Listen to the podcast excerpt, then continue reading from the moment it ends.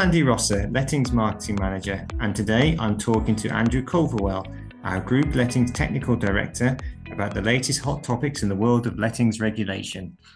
In our latest Q&A, Andrew provides his spring 2023 insight on the regulatory situation for landlords, looking at the key topics that impact the lettings market. Good morning, Andrew. Morning, Andy. Uh, let's kick off with the rental reform bill then, a story that seems set to rumble on without any clear end date still.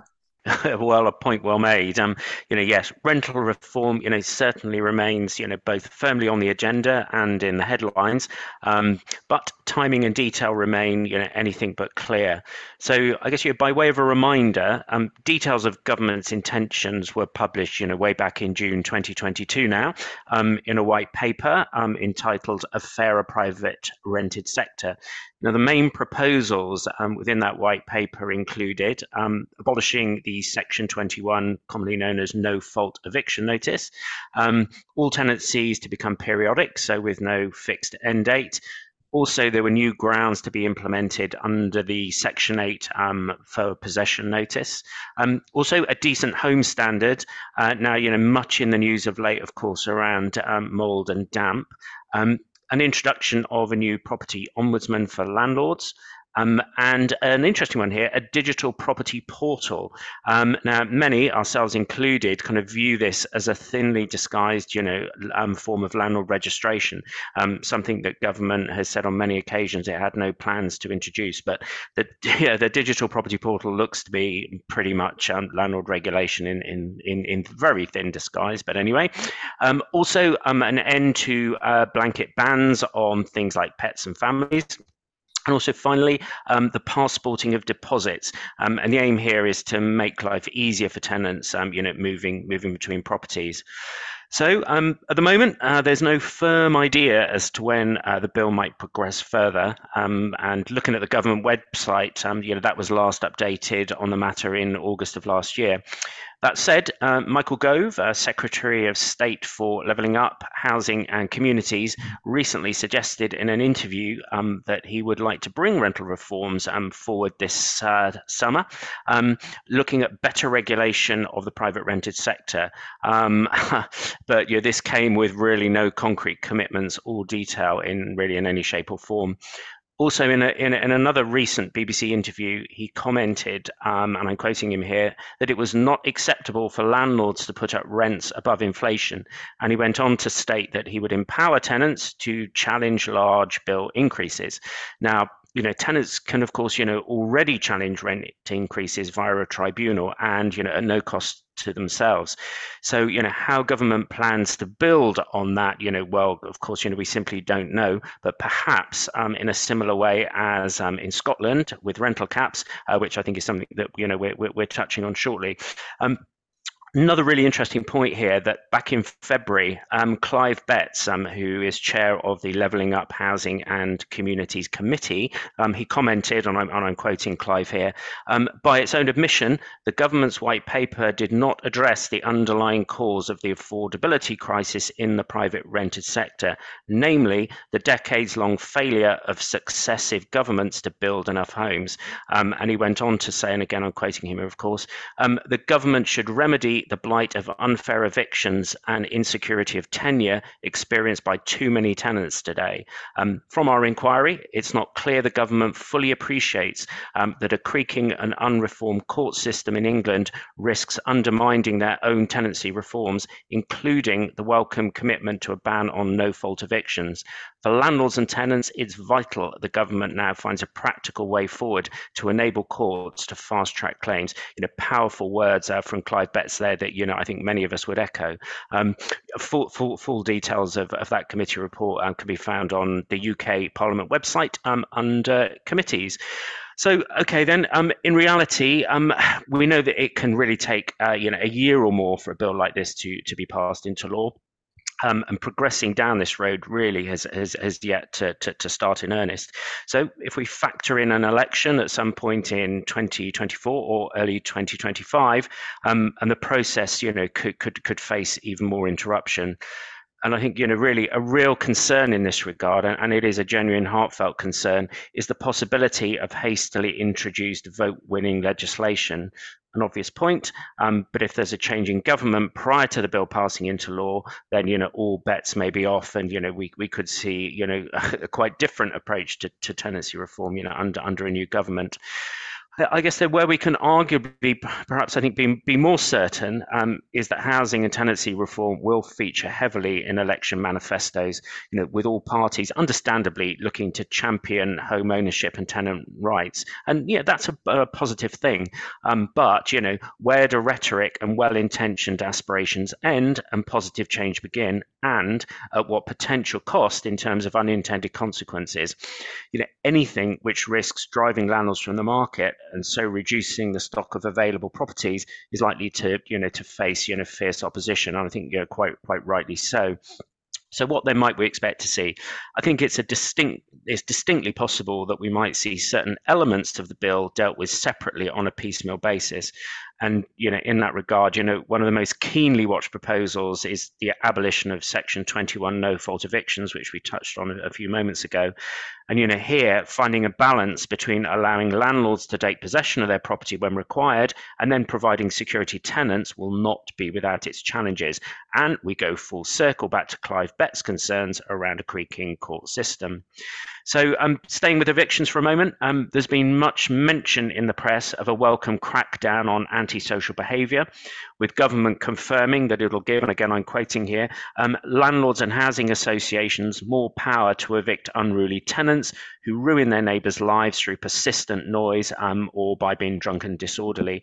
Um, Based on current information, uh, the plan will be trialled in certain areas in England and Wales um, b- before being rolled out more widely in uh, 2024.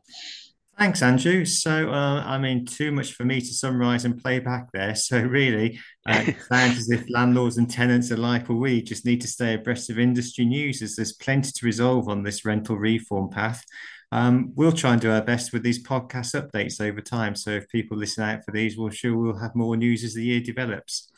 Indeed. So, talking of contentious points, first of April saw a change to the rent freeze in Scotland. Could you just summarise what has happened? Yes, of course. So the, the, the, rent freeze in Scotland came into force, um, you know, back at the end of 2022. Now, this was a kind of a temporary cap um, introduced by the Scottish government um, as a measure to reduce the impact of cost of living crisis um, on tenant households. Now, the temporary change in legislation effectively meant that landlords were unable to increase uh, their tenants' rent until uh, March the 31st of this year. So, in terms of developments, then, um, from April the 1st of this year, the 0% cap has been lifted. Um, with certain limitations. So, landlords can now serve notice or will be able to serve notice um, to their tenants and raise rent by up to 3%. Um, landlords can can, however, only do that um, if they haven't introduced a, a, another rental increase in, in the previous 12 months. Um, and not unreasonably, of course, tenants must also be given three months' notice of the increase, although I guess many would argue for a slightly shorter notice period, depending on which side of the landlord tenant fence you sit. Um, you know, another interesting point here there's protection for landlords whose costs associated with their rental property have you know, dramatically increased, something that will be familiar to many landlords, you know, irrespective of whether in England, Scotland, or Wales. Um, and those costs typically might include, say, mortgage payments, insurance premiums, or service charges. Here they can apply, and apply being a key word here, to increase the rent by a maximum of 6%. You know, they can't just simply increase by 6%. Yeah, that's subject to review, I am pretty sure, by, by a tribunal. Now, as already stated, um, Michael Gove, um, you know, may be considering something like this for England. Um, you know, we'll have to wait and see on that, I guess.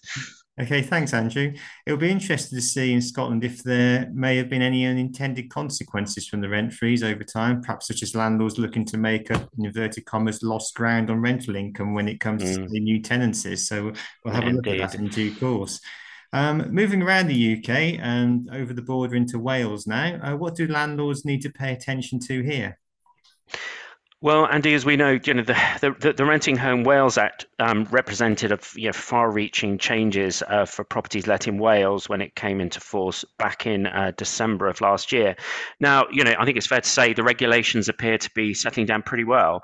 Um, however, you know, grassroots changes like these rarely come without some form of clarification um, or amendment. Um, you know, at, at, some point as things settle down, and you know, in this regard, you know, it, it, it, it's fairly early days, and so you know, we we continue, to, you know, to monitor the situation and to you know see how best we can support our landlords and tenants and make representations, you know, to to to, to the Welsh government as required.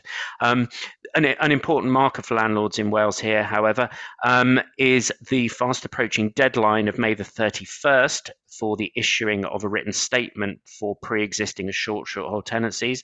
Um, now, this is a mandatory requirement as part of the conversion process. So, um, you know, fast approaching deadline for those landlords if they've not not not dealt with it already, which of course you know many I'm sure will have done.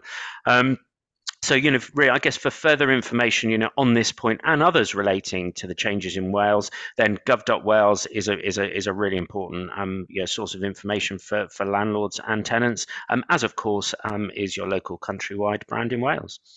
Thanks, Andrew. So, just to pick up that key date, just to repeat, the 31st of May is the key deadline for the issuing of a written statement for pre-existing assured short hold tenancies in Wales. Okay, uh, moving on now, something new on the horizon involves the CMA, the Competition and Markets Authority. Can you elaborate, Andrew? Yeah, of course. Um, I think, as we've already mentioned, yeah, affordability and the availability of homes yeah, is never far from the news. You know, be that relating to owner occupiers um, or tenants. Now, Competition and Markets Authority, uh, CMA, um, has launched a new phase of work in the housing sector. Uh, CMA, you know, has confirmed that, and I'm quoting here, will seek to shed light on the experience of renters and explore whether more could be done to help landlords and intermediaries, I think by that they mean agents, um, to understand their obligations. Now, the study will look at the end-to-end tenant experience, noting, you know, as you would expect, of course, um, any consumer protection issues, you know, which may arise. Um, now, CMA is, you know, is a, is a, is a body that, that, that may not be familiar to a lot of people, but it's important to remember that, that it is no blunt instrument. It has far-reaching investigative powers and can also impose legally binding remedies. Um, I guess a few would argue against a review of this nature, um, but from a residential lettings perspective, an arena where so much of the tenant journey is highly regulated, you know, it'll be genuinely interesting to see what transpires. Um, their report um, is due in the summer, and uh, so not too long to wait. Thanks, Andrew, and we will certainly review this report in our podcast when it comes out in due course. Finally, Andrew, any news on minimum energy efficiency standards? Uh, indeed, there is, and there's always something about energy efficiency when we do these these podcasts. Um, so, I'm you know, kind of breaking news at the time of this recording. Um, you know, we were not alone in previously suggesting that the 2025 deadline by which landlords um, had to achieve a minimum C rating looked ever more likely to be delayed. You know, given the speed at which that date was approaching, you know, and also the absence of any kind of re- real detail around, you know, what support might be available, etc., etc. Um, so, based on a number of as yet unconfirmed reports, the 2025 deadline looks to be pushed back to 2028. Now, with little detail available at this stage, and a hypothesis is probably um, not not terribly helpful. Um, however, some might consider this, um, if it's true, to be effectively, you know, kicking the energy efficiency can further down the road, um, where a new government uh, post-election can deal with the matter. Uh, many landlords here, in particular those with older housing stock, will will I think breathe breathe a you know a huge sigh of relief. Um, listeners, you know, can keep up to date on this and other matters um, um, as usual at the gov.uk website. Thank you, Andrew, and uh, very informative as always. A lot to uh, to chew over there today. Uh, and thanks to everybody for listening to this episode of Let's Talk Lettings. If you enjoyed this episode, please subscribe for future episodes through our usual podcast service and remember to share on social media. We'd really appreciate it.